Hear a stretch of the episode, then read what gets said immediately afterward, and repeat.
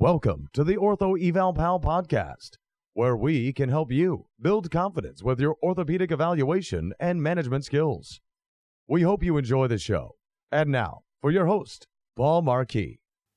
Hello, everyone, and welcome to episode 310 of the Ortho Eval Pal podcast. I'm your host, Paul Marquis, and today we're going to be talking about the Yergason's test. We'll be going over what this special test is used for, how to perform the test, what to do if you find a positive Yergason's test, and so much more. But if you don't mind holding for a moment, we're going to hear a word from our sponsor. You've all seen the name Chattanooga in rehab clinics. Chattanooga has been a staple for all your traditional clinical equipment needs, and they are now carrying modalities including high powered laser, focus shockwave, and radial pressure wave devices. These modalities have the ability to transform your practice from both a clinical and revenue standpoint. Trust me, I have patients traveling over an hour to come have radial pressure wave treatment in our clinic. Click the link in the show notes to request a quote, schedule an in person demo, or get more information on their new modalities.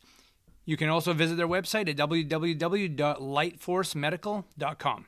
Welcome back, everyone. So, we just have ourselves a beautiful day here in northern Maine. It's been absolutely awesome. I know some of you know this and some of you don't, but uh, along with uh, being a physical therapist full time and podcasting and YouTubing, I also own a tree farm um, and uh, we have some pretty big gardens here. So, we've been picking pumpkins. And, uh, you know, I, when I'm mowing the lawn, I just grab apples off the tree and just eat apples as I'm mowing and listening to podcasts. And today we're making a huge batch of salsa salsa. We have, you know, pretty much everything we need to make them with. You know, the tomatoes, the garlic, uh, peppers, everything we need to make salsa right from the garden. So that's uh, what we're going to be doing today. It's just my favorite time of year, and I'm starting vacation for the next two weeks. So I'm absolutely uh, stoked about uh, this weather we're getting, and uh, and it's been just great. So as I was thinking about today's topic, uh, I thought that I would start to bring some special tests to a lot of you. I know that there are a lot of students uh, going through PT and OT school right now, and uh, it's kind of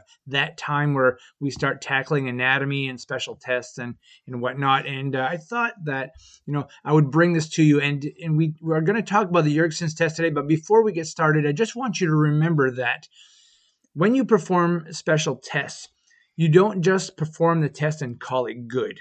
All right. It's very important that you think about what it is you are testing.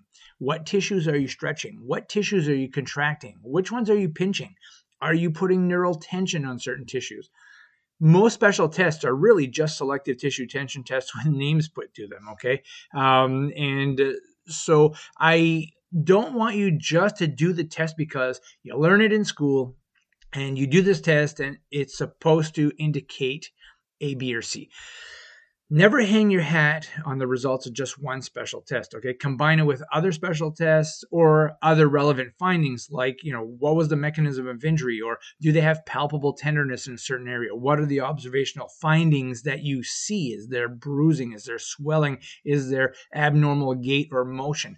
you know really utilize it um, as part of the package when you're trying to come to a diagnosis when you're seeing somebody so I, I know this is going to be a little bit of a controversial statement, but because a special test might be highly sensitive or specific doesn't always mean that it carries more weight while you're trying to diagnose the patient. Okay. You, as the provider, need to be able to perform the test accurately. So if you perform the test inaccurately, well, then the sensitivity and specificity go out the window, right?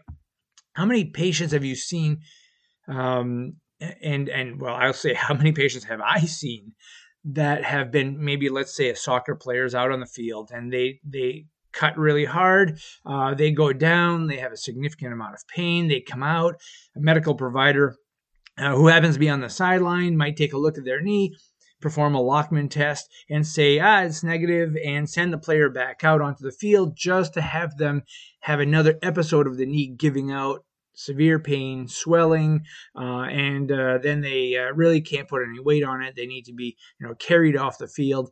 Uh, if you can't perform the test correctly, uh, you can't really make a good informed decision when you are evaluating that patient. So I think that you know you need to you need to understand that you need to be able to perform the test appropriately before making a decision. There are so many people out there that just can't perform the test and and uh, then it just makes it hard to drive in a certain direction. Okay so i know that was a little off topic but i think that's very under, important to understand as you get into more of these special tests. So let's talk about the Yergason's test specifically. The Yergason's test is a special test for the shoulder and what we are looking for here is inflammation or pain at the long head of the biceps um, as it cuts through the bicipital groove it could be an indicator of some inflammation there, maybe some partial tearing. Uh, you could have a tear of that transverse humeral ligament, which helps to hold the bicipital uh, tendon, the long head of the biceps, in the bicipital groove, um, which could then lead to subluxation of the long head of the bicep out of the groove. Um, and it could also be, and they're finding that is that it can also be an indicator of a slap tear, um, a labral tear. So uh, remember that when you are doing your test. Okay, remember that the proximal proximal long head of the bicep is a huge pain generator. So there are many people out there. I, I, kid you not. You might suspect they have a rotator cuff tear or maybe a partial tear, um, and they have this anterior shoulder pain. The bicipital groove is tender. They may end up, you know, blowing that long head of the tendon, long head of the bicep tendon, and all of a sudden their pain goes away. They've got a nice little Popeye muscle, and then their pain settles down. And we are seeing this more and more now when people are having rotator cuff surgery. They're even they're either getting a tenotomy of the long head of the bicep or a tenodesis, and basically removing that aspect of the long head of the bicep that is the pain generator. Uh, and people do so much better with that. So let's talk about the test itself, the the Yergason's test. Basically, what you're going to do is you're going to want to stand to the side of the patient on the affected side. Okay, just place that patient's arm by their side, flex the elbow to 90 degrees, um, and the shoulder is really at zero degrees. So the arm and the forearm is directly out in front of them. Um, and you pronate that forearm. Okay, that's the starting position. Now, what you're going to do then is you're going to place your hand. Okay, so if you're doing their right arm, you're going to place your right hand over the patient's distal forearm. You're going to ask them to supinate the forearm and externally rotate the shoulder at the same time while you resist both of them. Okay, so what you're trying to do here is contract the bicep and take the arm into external rotation. Um, it's kind of a complicated combination of things for the patient to understand. So just do a trial first and don't do any resistance. Say, you know, I want you just to turn the palm up and turn the arm out at the same time. Uh, and you kind of guide them first. And then you do one where you offer some resistance. So, what are the positive findings here? Well, pain in the bicipital groove is the first thing that you'll notice with most patients. But some folks will have snapping or popping uh, in the anterior portion of the shoulder, especially when they get out into that externally rotated position where that transverse humeral ligament may not be holding the long head of the biceps in the groove and it pops out medially. And then when you return them to their original position, it pops back into place. Now, some people try to keep a, like the left hand on their bicipital groove while doing this so you can feel that. I don't find that to be very helpful. I, I'd rather take my left hand, put it in the distal um, brachium, so like near the elbow, just to kind of support the arm a little bit better. If it pops out, you're going to feel it. You're going to hear it. They're going to tell you that it happened. They're going to have pain with it. Um, so I don't really care about feeling that pop in or pop out because I'm already palpating that area before I do this test to see um, if there's any discomfort in that area.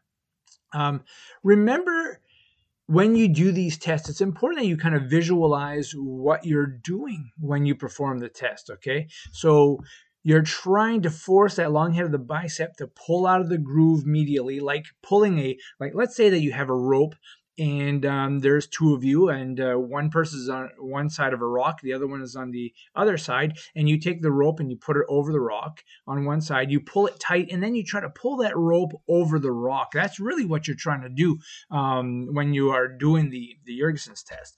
Um, so think about those tests. Think about what the soft tissues are doing when you are testing them. And that's really going to help you visualize what's happening.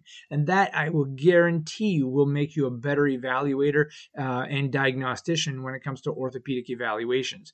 Um, so, when I have somebody with pain, I don't really get too excited about that. You know, usually there is bicipital pain associated with rotator cuff pain. Um, and so I might try to treat that conservatively. Maybe I will try to avoid um, that Yergason's position, which is an extreme of external rotation while strengthening them. Uh, I might keep that arm in front of them and do a limited range of motion so as to not.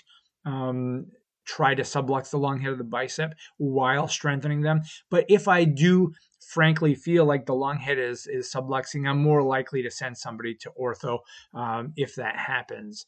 Um, so I hope that helped you with visualizing how and why the Yergason's test is performed. Um, I'll link a video in the show notes of how I perform the test, and I think I even have one with a patient who actually has a positive Yergason's test. Um, so hope you enjoyed uh, today's podcast. Uh, please tell your friends about Ortho Eval Pal, and um, I hope you have a great day. Be kind to each other and take care. We hope you've enjoyed the show. For some more awesome content, go to orthoevalpal.com. Can't wait to see you there.